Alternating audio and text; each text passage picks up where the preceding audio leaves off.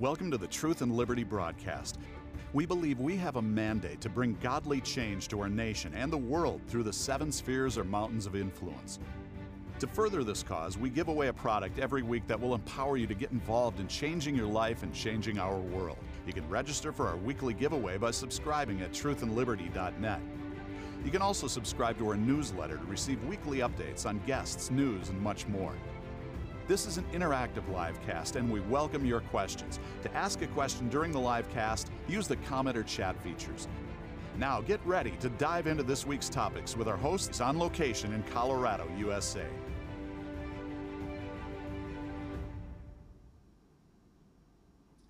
Hello, everybody. This is Richard Harris, and I want to welcome you to the Truth and Liberty live cast. It's going to be a great show tonight. We have as our special guest, uh, retired Lieutenant General Jerry Boykin, and uh, we're going to give him a proper introduction in just a minute. And also, I'm really excited to have as my co-host tonight, Ken Davis. Uh, Ken is um, a certified constitutional coach with the Patriot Academy, leads the Culture Impact Team at uh, our good friend Mark Cowart's church, Church for All Nations, and he also is one of the excellent uh, instructors in the Practical Government School at Karis Bible College. So, Ken, I'm uh, pleased to have you with us tonight, and uh, General Boykin, and uh, it's going to be a great show. Before we get into it, though, I've got some information I want to share with everybody. If you're watching tonight uh, via YouTube, I want to encourage you to jump off of the YouTube and go watch on our website directly at truth and liberty dot net. Uh, we've been censored several times by YouTube in the last few months, and uh, so your experience will be a lot more reliable if you watch directly on our website. Same thing for Facebook. Uh, so go to truth and liberty dot net and watch live there. And speaking of our website, if you haven't checked out our resources page at Truth and Liberty, you need to do that.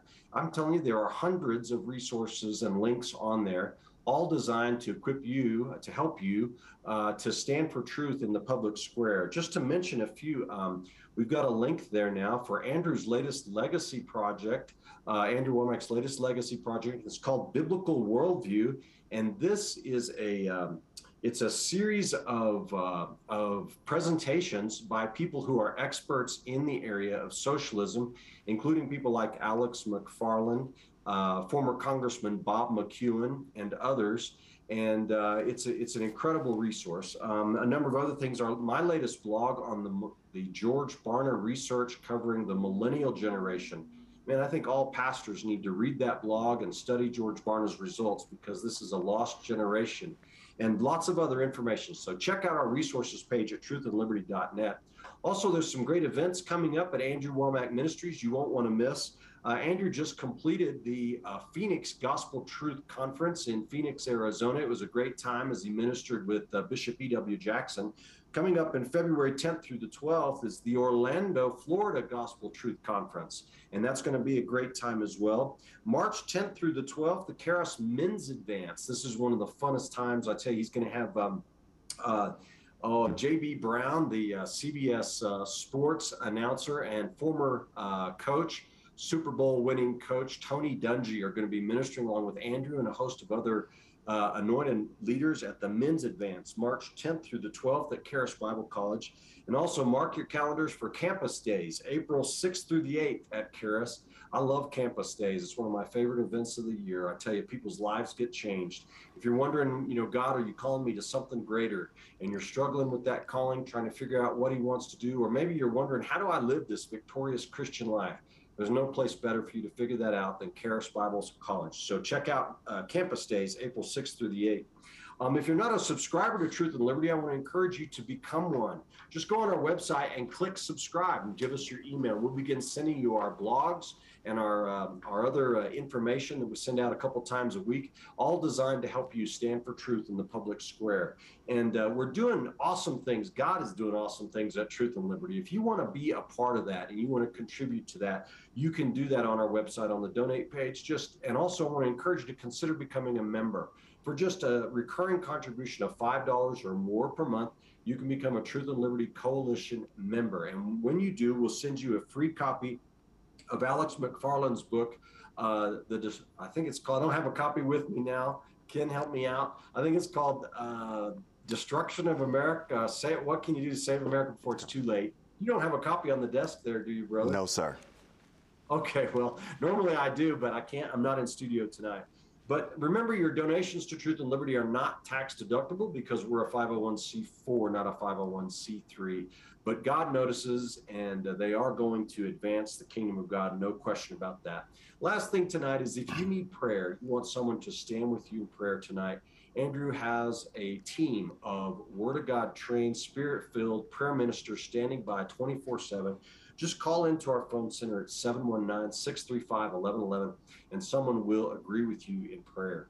So that's all I've got tonight, and I'm going to kick it over now to Ken Davis, who's going to introduce our special guest. Well, thank you, Richard. Uh, as Richard has already told you, my name is Ken Davis, and I am privileged uh, to introduce our guest tonight. Uh, his name is retired Lieutenant General William G. Boykin. Uh, he serves as Family Research Council's Executive Vice President. Uh, he was one of the original members of the U S Army's Delta Force.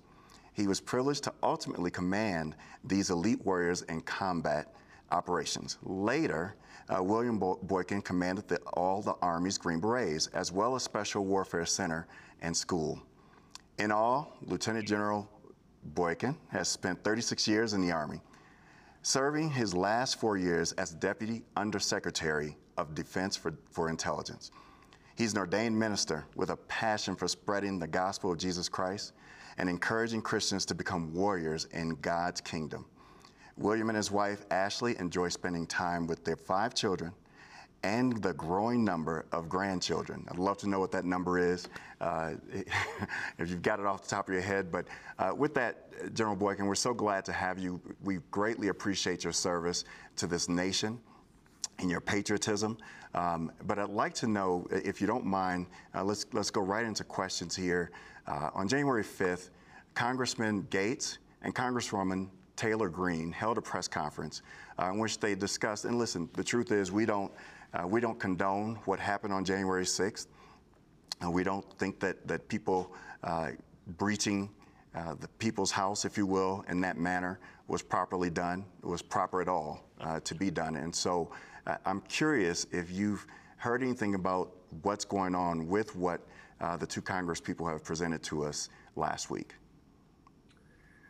Well, I, no, I don't know a whole lot. I, I, and I agree with you. Uh, the breach of the Capitol was an egregious event, and and I suspect that the majority of those people that went in there uh, would like to have a do-over on that. And uh, but it was still wrong nonetheless. And I think that uh, what what we need to understand is that uh, ever since that occurred, we have been living through a big con, uh, a big psychological operation. And the whole idea is for Nancy Pelosi and the uh, extreme elements of the Democratic Party to convince America that we, you and I, and, and, and Richard, and people like us, uh, uh, we are uh, terrorists. We're domestic terrorists because we are Christian conservatives who love the flag. We love the country. Uh, we speak the truth. We speak the truth from a biblical perspective. We see the world through a biblical lens, and uh, it's called a biblical worldview. And uh, they have tried to do everything possible to make sure that we are uh, identified as and lifted up as a domestic terrorist, and nothing could be further from the truth because we do truly love America, and uh, many of us have uh, have invested a lot in this country. Absolutely. Richard? Yeah. Well, General Boykin, you know, one of the things when I think about January sixth, I'm I'm like you. My heart grieves that it happened. It's uh, kind of shocking that it ever happened, but it feels like we, we're still waiting for answers, and uh, that all we're getting is political theater. Um, like I, I've got questions like, is it true that Capitol Police opened the doors and allowed people to enter? Um, and uh, uh, what happened with the shooting of the retired Air Force officer, and and why do we have one hundred uh, people approximately still sitting in jail in Washington, D C without their cases being processed? Uh, w- what do you think needs to happen from this point forward regarding January sixth? First of all, if it was up to me, I would disestablish this uh, sixth January Commission, and I'd start all over. And I'd put a balanced uh, group of people there, people from both parties, an equal number from both parties. And I'd find those that have a reputation for being willing to speak the truth and speak truth to power. Because what you have there now, uh, you're not going to get the truth out of this this commission. It, it's not going to happen. Mm. It can't happen.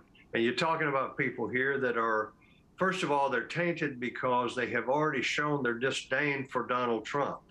Well, if you're going to go in there and be part of this, you can dislike Donald Trump, but you've got to be willing to look at the evidence, be objective about it, and then make a judgment. And I think that the people that are on that commission right now are incapable of doing that just based on their own actions and their own words. So I disestablish that and start all over again. Well, uh, shifting gears here, I, uh, I saw, I think it was yesterday in the headlines that we have yet another Democratic member of the House that is choosing not to run for re-election. Um, you know, last fall, uh, we had a interim uh, school board elections. And of course, in the state of Virginia and New Jersey, you had off-year elections. And, and it was a rout for the, uh, uh, by the Republicans of the Democrats. Do you think they're seeing the handwriting on the wall in twenty twenty-two? What do you expect for the election cycle coming up? Yeah, I don't think there's any question that the Republicans, I mean, the Democrats know they're in in very deep trouble. But here again, and you and I talked a little before we went on camera here, you know, the Republicans have to handle this right. You know, it doesn't, just because people are getting fed up with them doesn't mean they're automatically going to bring Republicans in to replace them.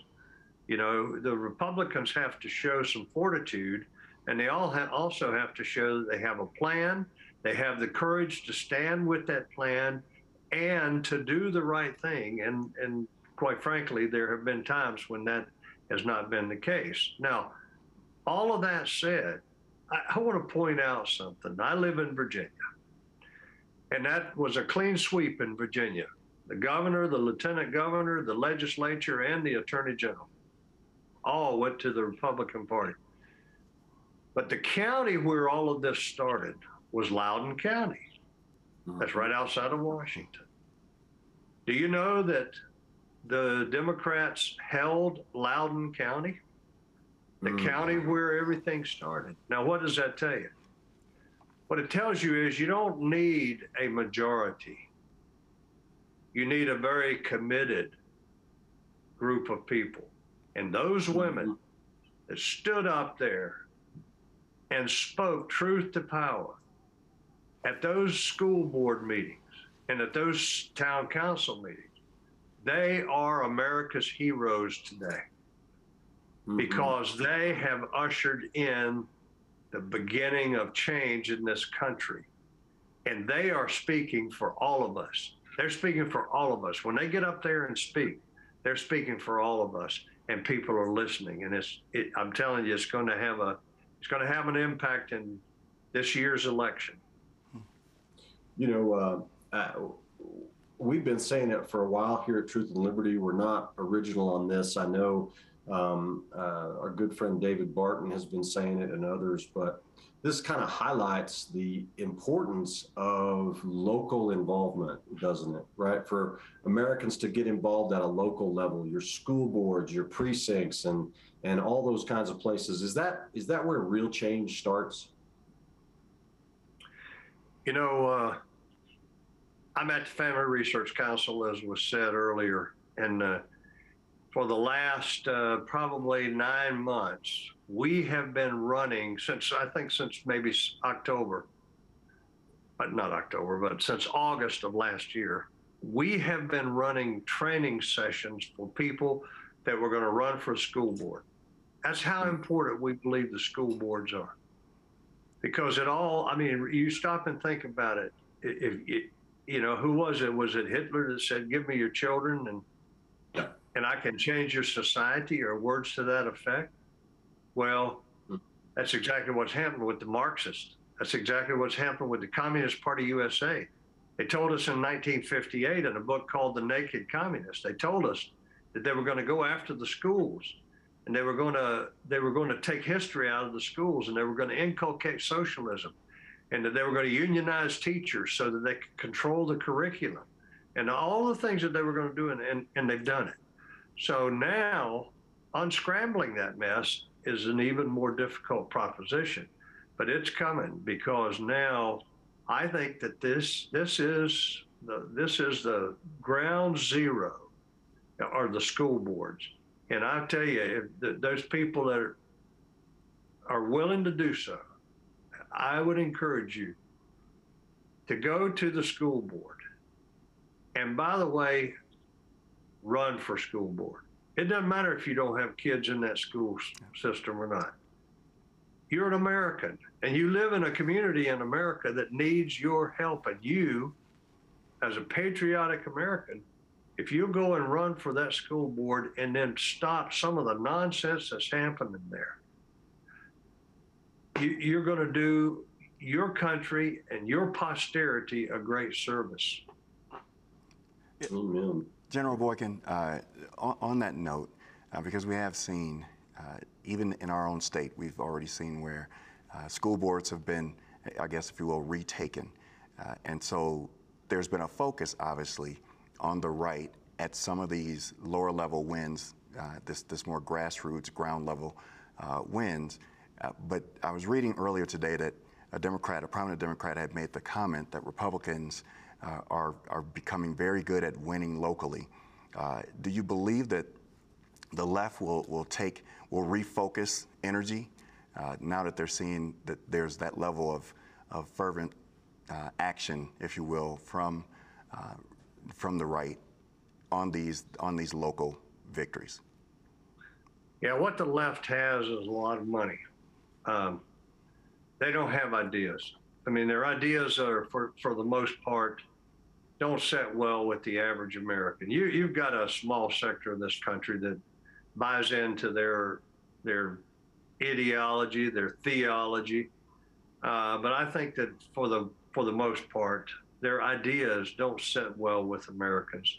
So what they do have is money. They're going to focus on some uh, critical races. They're going to focus on critical races that they believe that with enough money, they can win.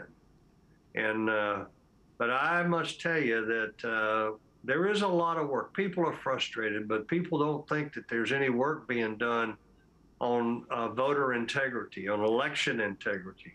But there is a lot of work being done on that. And I don't know if you just saw that uh, True the Vote with Catherine Engelbrecht has, has just uh, been uh, given permission uh, to do some things up in, uh, I think it's Pennsylvania is where it will begin, but, uh, and, and even down in Georgia, as a matter of fact, uh, over these ballot boxes that were paid for by Mark Zuckerberg.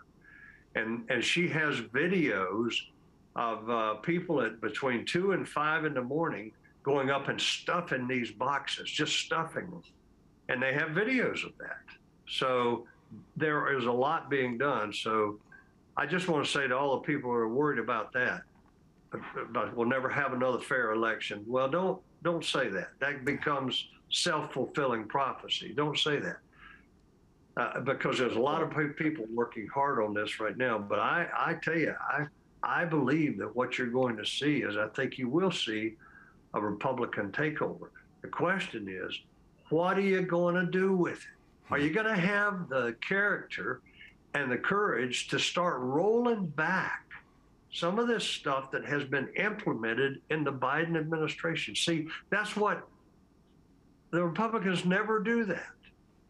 And what's got to happen is we got to roll some of this stuff back. You see, the the Democrats, and I know I'm talking probably more than you want, but the Democrats no. are very are very smart in what they do here, because when they set these these giveaways up, that's just what they come across as to people. This is a giveaway. We're giving you something. So when the Republicans come in and they want to roll it back, we're taking something away from you. Hmm. It's a smart. It's a smart way to go about it, but they got to yeah. be willing to do that. And they got to be willing to say, I'm only, maybe I'm only in for one, one two-year term in the House of Representatives or one six-year term in the Senate. But they've got to have the courage to start rolling these things back, because the middle moves every time the Democrats get in. It moves to the left and it never goes back. Yeah. Mm-hmm. And, and stop and think about it. That's part of the problem. You got a new start point every time. Yeah, what, what they call middle today was uh, far left twenty years ago. Think right. about John okay. Kennedy. John Kennedy would have been a conservative, a rock-solid conservative today. Yeah, no question about it. Well, you know, there's some good news out there, isn't there? Uh, you, you were talking before we came on uh, about a victory related to their effort to draft women into the U S Armed Forces. You want to talk about that a little bit? What's what happened there? Yeah, thank you very much for, for bringing that up, because the Democrats have for, and it's not just under the Biden administration, they started several years ago wanting to draft women. And, uh, and you actually had some ill-informed Republicans that jumped on that bandwagon. But I, I think a lot of the conservative think tanks in, in Washington, to include the Family Research Council, we, we got with the members of Congress and explained to them how this was not in the best interest of this nation as a whole, of, of the ethos of this nation, of the values of this nation, for us to draft our women. It's bad enough that we let Barack Obama put women in infantry and special operations, mm-hmm. out on the front line, at the same time that the Congress was passing a law called Violence Against Women Act, VAWA. On the one hand, we said, you need to be protected. And out of the other side of our mouth, we were saying, now you're just like a man, and you can go in there and you can go up against that enemy on the other side of that line over there that is bound and determined to kill you, and he's stronger than you, and he is probably meaner than you are, and he will kill you. Well, they wanted to, to, to put something in this year's National Defense Authorization Act. That's the budget for the military. And uh, they wanted to draft women. And let me tell you, we all pooled our resources. We all came together. We found those members of Congress that were dead set against this, that really had the courage to stand up and say so, and we defeated it. We defeated it. People like Vicky Hartzler, you know, that uh, the Congresswoman out of Missouri, you know, what a what a champion she has been in this whole fight of, of saying no, no, that's yeah. insanity. We're not going to draft our women. And uh, what a, I mean, what a great win. That's great. That's great. Well, thank God for Family Research Council and all the work you're doing. You know, there's a couple other bills that uh, got introduced at the beginning of this congressional session, and uh, they've been uh, defeated various times, but they keep coming back with them. I wanted to ask if you could update our viewers on, um, I call it the Federal Takeover of Elections Bill. I think Ted Cruz called it the Corrupt Politicians Employment Act or something like that. But it's the, originally it was H R one, uh, where they want to um, prohibit uh, voter I D. They want to uh, make automatic voter registration anytime you get on a state website. And they want to allow by federal law ballot harvesting, all the corrupt practices that, you know, have led to all this election integrity controversy. Um, what's the status of that effort, uh, General Boykin, and uh, is the battle over yet, or do we still need to be on guard? No, it's still alive. It, it is very much still alive. We, you know, it, it's it kind of, we lost focus on it, and it, we thought it had gone away, but it hasn't. Uh, they're still pushing really hard for this, and there's even, there is even talk of, and I don't know how they would do this, but there's even talk of doing this by uh, executive order, you know. And I and I think that constitutionally that would that would be immediately nixed. I don't think there's yeah. any way that that yeah, could be done. Agreed. But you know, the the president is determined on this thing. He really wants this. He wants this along with his Build It Back Broke uh, legislation too. He wants to get reelected. Yeah. I don't know if he I don't know if he actually believes that he will be around and and be capable of running a second time. I mean, I you know He must know not that without he, these, uh, some depth. Without this, yeah, without this scheme in place, I don't think he stands a, any chance at all, uh, not to mention his health. But uh, yeah. well, what about the, there was also H R five, which was the uh, so-called Equality Act, where the uh, Democrats wanted to make a national sexual orientation, gender identity law, and in fact, even would would strip people of their right to assert a uh, uh, freedom of conscience, freedom of religion objection. Uh, is that one still alive? It's still very much alive, but what they're doing is they're, I, I think what you can expect to see is they're gonna peel parts of that off and attach it to another bill.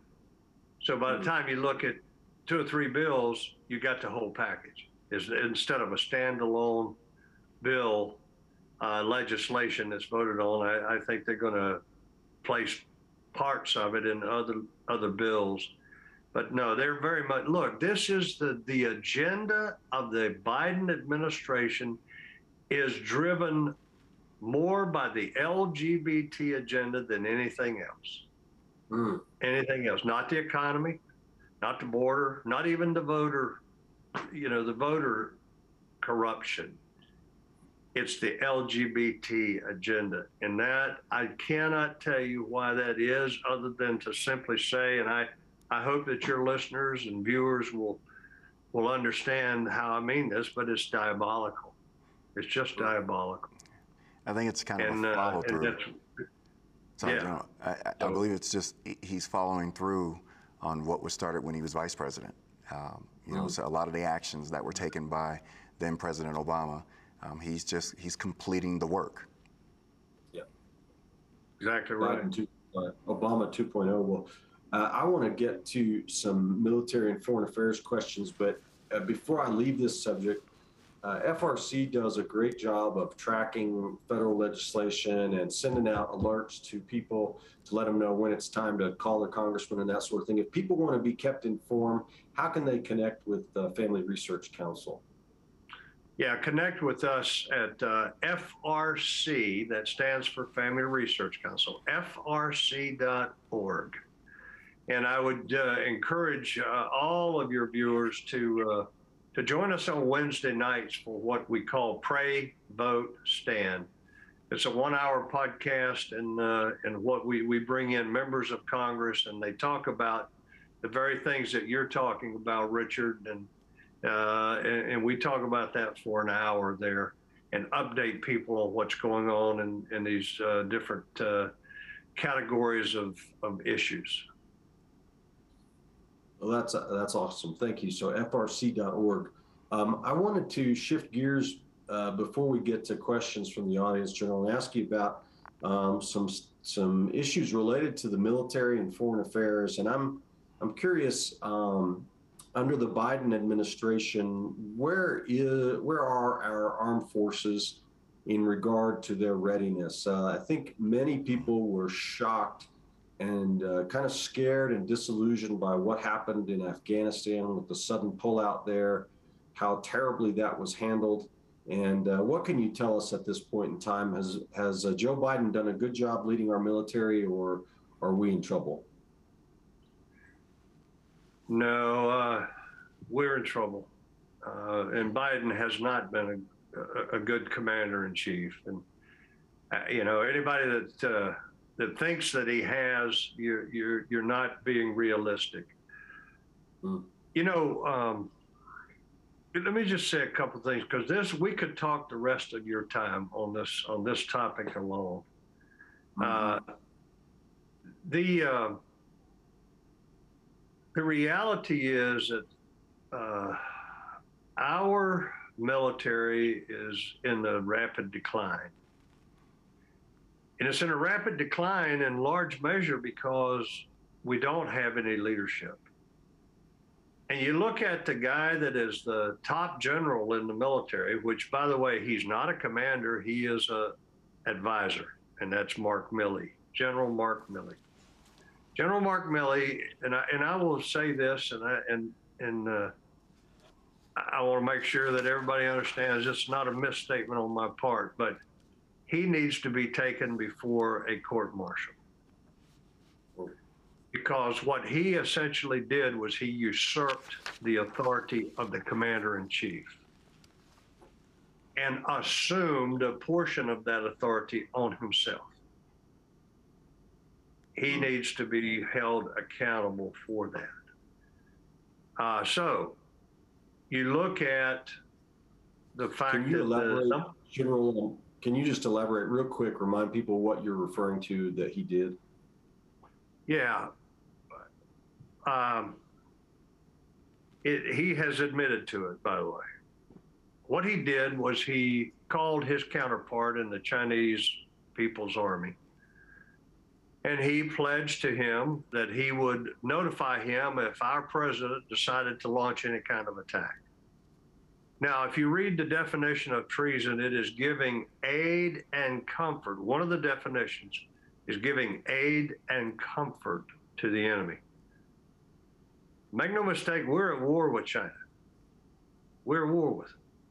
Uh, we're not we're not shooting at each other, at, at least not with bullets. But that, as far as I'm concerned, was treason. But the second thing he did was he got the staff there in the Pentagon together of the of the Joint Chiefs of Staff, and he told them, the senior people there, he said, if the president issues an order for nuclear strike, don't do anything until I give the clearance, hmm. until I'm in the loop. What is that? That's a coup. That's mm-hmm. a coup. Because you just usurped the president's authority. And by Article two of the Constitution, the president is the commander-in-chief. You see, we got some yahoos out there now that are saying, some retired generals that are, are, are out saying, well, we need to keep in mind that the people's allegiance when they come into the military is to the Constitution. It's not to a man. Really? Well, read Article two of the Constitution. It says that the president will be the commander-in-chief.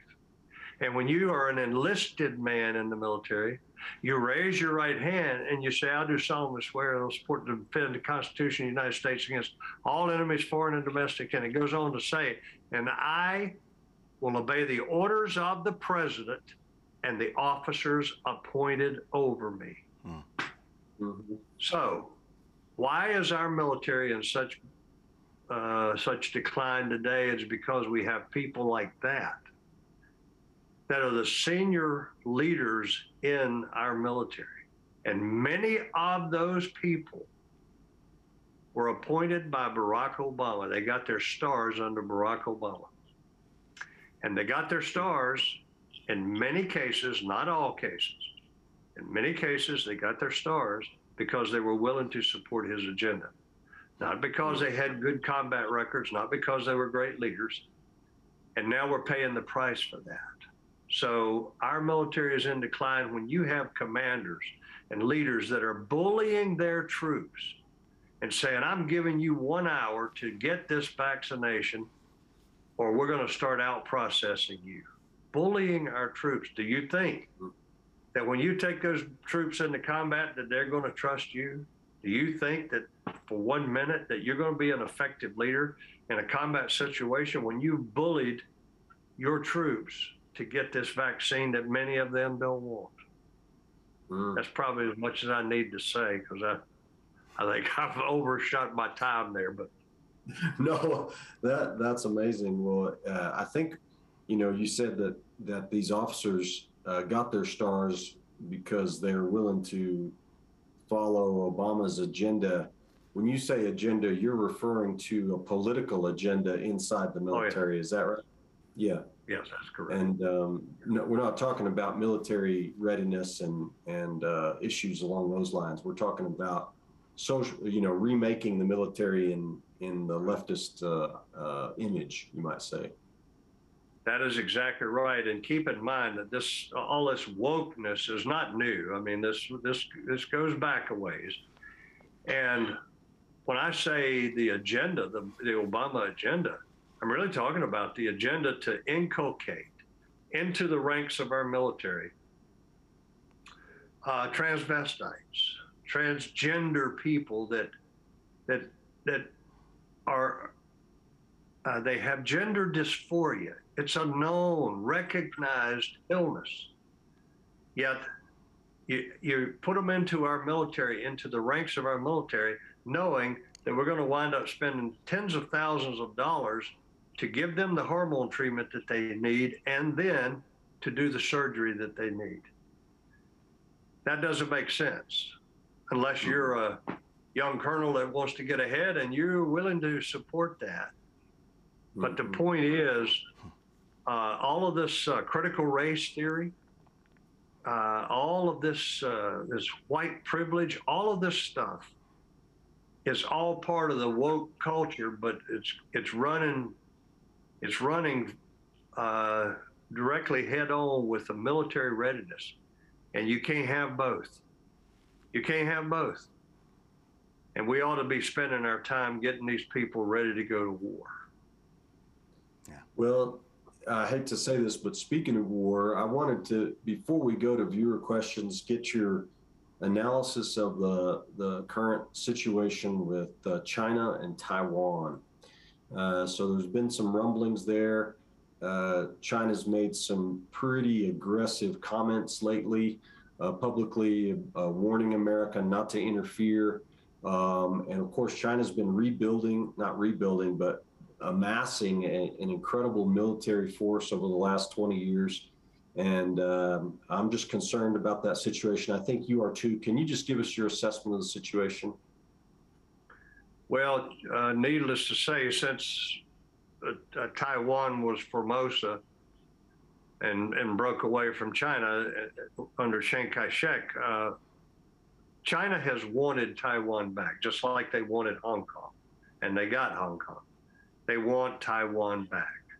They consider that part of, of, of China. And, uh, and then Jimmy Carter, you know, uh, recognized only Uh, Beijing as the rightful capital of all of China.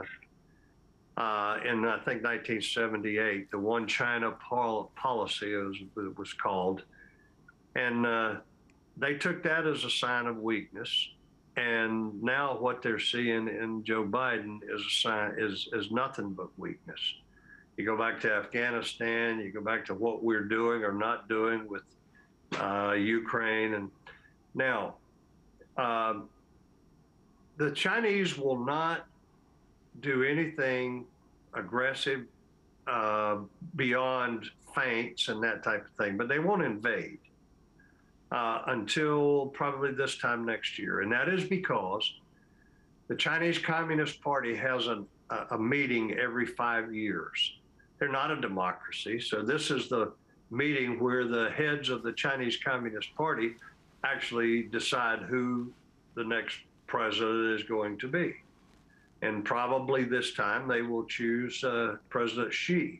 But that meeting is not until either October or November of, of this year, which means they will do nothing until that meeting is over with. And then they will decide what policies they're going to implement during the next five-year term. And uh, that is where we see a period of vulnerability, because they will want to take Taiwan before Joe Biden goes out of office. Because if they were to get another Donald Trump, uh, that would that would present new calculations into their planning there. So I think that it's a serious situation, but I don't think that it's going to happen for another year. Uh, because of the Chinese Communist Party's meeting there. Well, well, General, what uh, what would be the consequences to America's interests in the world if China takes Taiwan? Because I think a lot of people today well, look at it as, well, it's not really our business, but but is it our business? Yeah. Yeah. Well, it's kind of like uh, Afghanistan. We lost a lot of allies. We lost a lot of people that were actually in treaties with us, like the French and the British, people that had had their own forces over there because we were attacked on nine eleven. And then we didn't even tell them that we were pulling out. So we lost a lot of friends, and that, and that's going to be hard to get over. Um, and we encouraged organizations and countries like China. We encouraged them because we showed so much weakness and total disarray because our, our military, quite frankly, was not up to the task, certainly not our military leaders. So I think that um, we are living in a very vulnerable period now uh, where we could lose this republic. And I hate, you know, I don't want to be a doomsday guy. We can also turn it around. So let me make sure that I balance that by saying we can turn this whole thing around, but we got to be committed to it. We got to be willing to work on it. But we've also got to start at the polls, and we got to vote the right way. And uh, and and I think that that is the thing that um, will turn this around is is. committed people going to the polls and exercising their rights, and then uh, go back to Second Chronicles, and that's where we've got to humble mm. ourselves. We've got to pray. We've got to seek His face. We've got to turn from our wicked ways and really seek the Lord. And I think that His promise is just as valid today as when when that was written. Amen. Amen. Amen. Amen. Well, we've kind of reached that point uh, where we need to start taking some questions from our viewers, and I suspect we've got some coming in. This has been really great. Ken, do we have any questions? Yeah, actually, we've got several. Uh, General Boykin, uh, before we went on air, we were discussing uh, your feelings on January sixth, and, and, and you were grieved by what occurred. Uh, and so Lee asks, he, he heard that Vice President Kamala Harris compared January sixth to Pearl Harbor and nine eleven. She states January sixth should be in the same category. What are your thoughts on that comparison? Don't cast your pearls before swine. Um, she should not, it's not even worth responding to. I, I mean, this, this, either she doesn't know one thing about history, or or she just, she had got into the, to the wine a little too early that day. I don't know what it is, but that that's so ridiculous. You know, it's it's not even worth, if we try to defend that kind of nonsense, we're putting ourselves in the wrong position. And it's just foolishness. Yeah, that was my same thought when I heard her say it. Uh, and so we know that vaccine mandates are starting to impact uh, our military. Uh, and so if you want to talk a little bit about about that as well uh, with this question. Um, uh, Stefana asked, or I'm sorry, uh, the, the question is, how do we believe the justices uh, will, what decision, render their decision as they're, as they're hearing about the vaccine mandates and the legality or constitutionality of them? Yeah, I, de I, I think it depends on, the, on what you know, which which one of the suits it is, because they're not all alike. They're, they're, each one of them is different. And get Richard to explain that, because I think he's a lawyer. And, and but I like you anyhow, Richard, just so you know. But every, so far, not everyone, but most of the ones that have actually gotten into the circuit courts and, and, uh, and, and have really had a fair review, Uh, they've been they've gone against Biden. They've gone against him, and this one with the thirty-five seals, which God bless the seals. I never thought I'd say that. God bless the seals.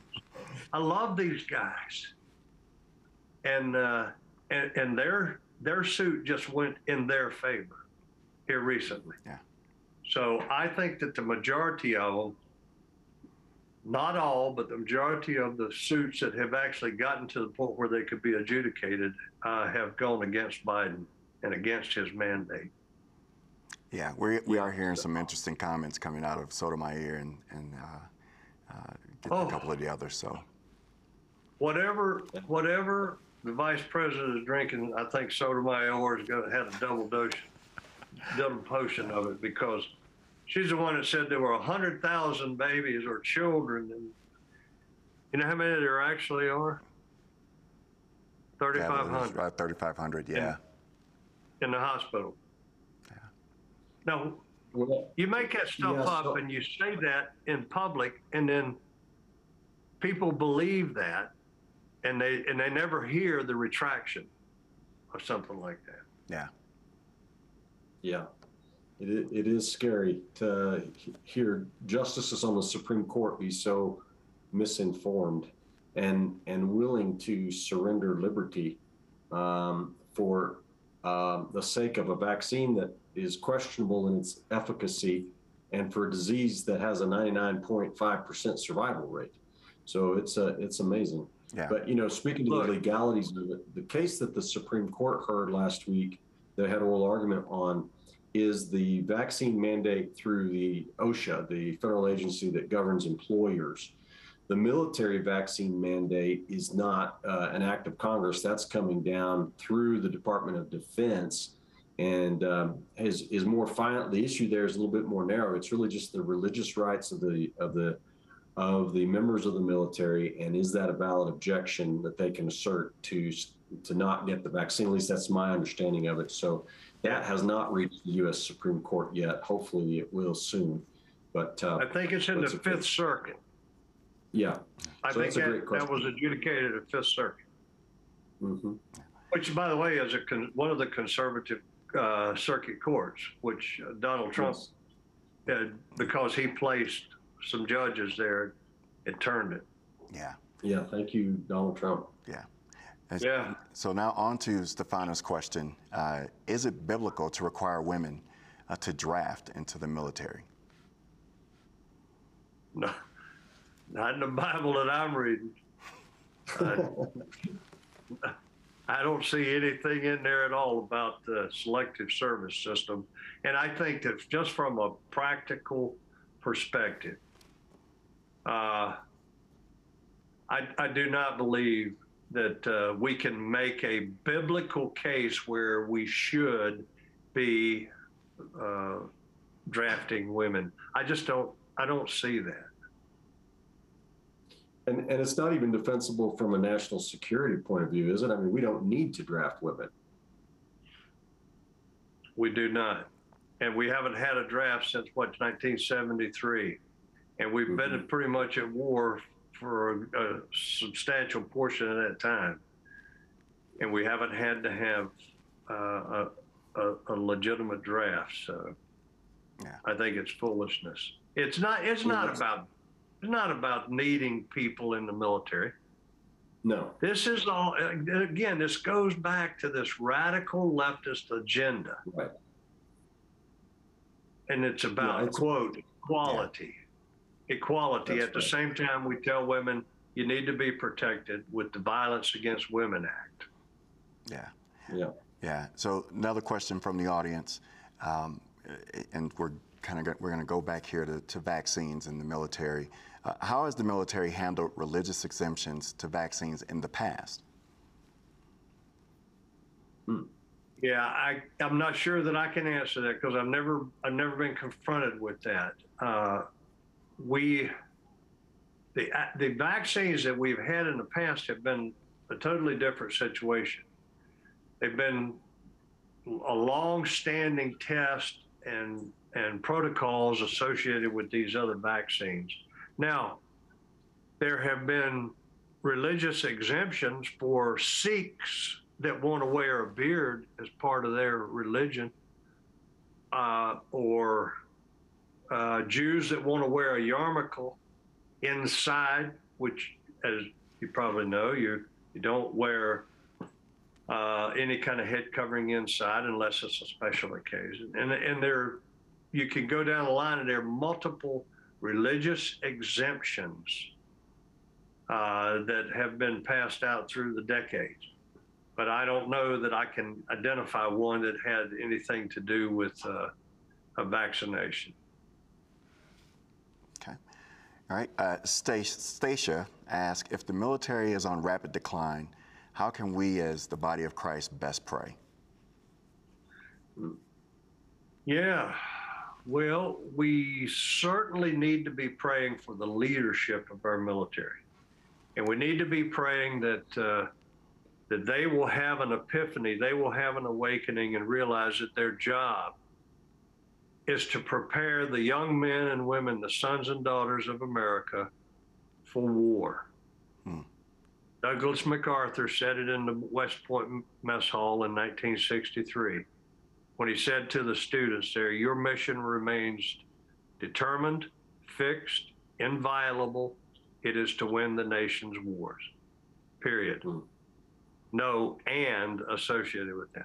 So we need to pray that the leadership of our military will see the burden upon them to ready our men and women, our sons and daughters for war is overpowering, and they need to put that as the, their top priority. Secondly, pray that our young men and women are ready mm. when we're tasked to go to war, that they are ready, that they fight as one. It's like the eleventh chapter of Hebrews, when God looked down there at the Tower of Babel and he said, they are acting as one. They can do anything. anything. Let's go down there and confuse their language. That's what we need in our military. We need to pray for that. We as Christians need to be praying that, that our military will be unified, that race and religion and, and ethnicity will make no difference, but that they'll be able to stand as one and face the enemies of this nation. That's mm. good. Uh, yeah, oftentimes that's that's misunderstood. I think people think that uh, he confused the language because he was uh, because he was upset with them acting as one. No, that wasn't the issue. The issue was they weren't fulfilling uh, what he commanded that they that the people do, and that is why he needed them to uh, separate, break apart, and confuse the language. Uh, so, la la you know, one of the last questions here. Um, well, I guess kind of two-part. What are our what are the national security risks presented by the situation in Ukraine, and and where do where are we right now in Afghanistan? Yeah, uh, the Ukraine is a is a, a difficult situation, and the reason is the Russians uh, were allowed to take Crimea in two thousand fourteen, and we didn't do anything. We just we let them do it. And we slapped a few sanctions on them, but we, we let them do it. So so now they have Joe Biden, and at that time they had Barack Obama, and he was a relative, relatively uh, untested, unknown, but now they have Joe Biden, and he's been around for forty plus years. And uh, Putin is serious this time. I mean, if you look at what he's brought up to that border up there, and he's got well over one hundred thousand troops up there. It could go as high as one hundred twenty-five right now, and he's talking about one hundred seventy-five. Uh, but he also brought air defense up there. He brought the enablers up there. He brought all the things to sustain his military if they go into the Ukraine. What do we need to do? What we need to do is we need to... Uh, We need to give the Ukrainians every lethal weapon, materiel that they ask for. We, I am not in favor of putting American troops on the ground in the Ukraine at this point. But it's important to understand that you got to look at it from Putin's side too, to understand it. Not because I think that he's, he's right, but you got to understand it. The Ukraine is a buffer between the East and the West. Right. It's a buffer between Russia and NATO. And his greatest fear is that the Ukraine will join NATO. And that, as far as he is concerned, will just be a, a, an intolerable, unacceptable outcome of this. So we need some heavy diplomacy here, figure out uh, how we're going to avoid war in the Ukraine. And I don't think that we should think that this is just a feint uh, by, by him. This is a head fake by Putin. I think that he's serious about it, but I think it can be avoided.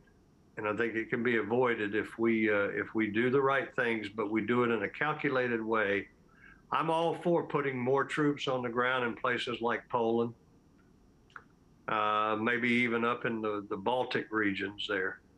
But uh, but for the time being, I, I would not recommend putting troops on the ground in uh, Ukraine proper, but uh, but give them all that they can possibly have, because the reasons the Russians left Afghanistan after a ten-year campaign there, the reason they left was because they were sending a lot of body bags home to moms and dads that they could not explain to them why their son hmm. had been killed in Afghanistan. What were their goals? What were their strategic objectives? And uh, what we have to do is give the Ukraine enough lethal weaponry that they can make this a tough fight. Ultimately, the Russians would probably prevail, but they can make it a tough enough fight. They're going to send a lot of Russians home in body bags, and the Russian people are not going to tolerate that. So we need to let them know that we're arming and equipping the Ukrainians, and it's going to be a bloody battle for them. Wow. Excellent. General, we're, we're down to two minutes in, in just, uh, uh, you know, forty-five seconds or so. Um, are, are we still measuring the fallout from the pullout of Afghanistan, and what is the situation there? We are indeed, and uh, we still have some very strained relationships. And uh, all you have to do is look at uh, some of the rhetoric coming out of North Korea now. Our allies uh, have have lost confidence in us, and our enemies have uh, have gained a lot of confidence by looking at us as being incredibly weak. Mm-hmm. Well, it's been such a privilege having you on, General Boykin. Yeah, what an honor. Thank you again uh, for your service. And I wanted to uh, remind everybody to go on F R C dot org, uh, Family Research Council's website, sign up to receive uh, their emails and that kind of thing, and also check out the Pray, Vote, Stand weekly Uh, uh, what would you call it, a webcast, uh, General, on Wednesday yeah, nights? Yeah, it is. We, we do it right out of our studios there in Washington, where we can get members of Congress over to our building there. And it's yeah. an hour long. Wednesday nights. Wednesday nights. And thank you, everybody, for watching tonight. Uh, Andrew will be back next week, as I will be, uh, on uh, the Truth and Liberty Livecast. It's every Monday at six o'clock Mountain Time, eight o'clock Eastern Time. In the meantime, be sure to check out our website, truth and liberty dot net, and the resources page there. And also the uh, the great events that are coming up at Andrew Womack Ministries with the uh, uh, Orlando G T C, the Men's Advance, and uh, Campus Days at Karis Bible College. And uh, also remember to subscribe and uh, pray about becoming a member of Truth and Liberty today. So thanks again, everybody, for watching tonight. I want to thank Ken Davis for co-hosting. Thank you. And again, General Boykin. And also a special thanks out to C T N for hosting this livecast. Good night, everybody. Join us next time for the Truth and Liberty broadcast. Find tonight's episode and related articles and links at truth and liberty dot net. Truth and Liberty is viewer-supported. If you'd like to help us continue our live casts, you can make a donation at truth and liberty dot net.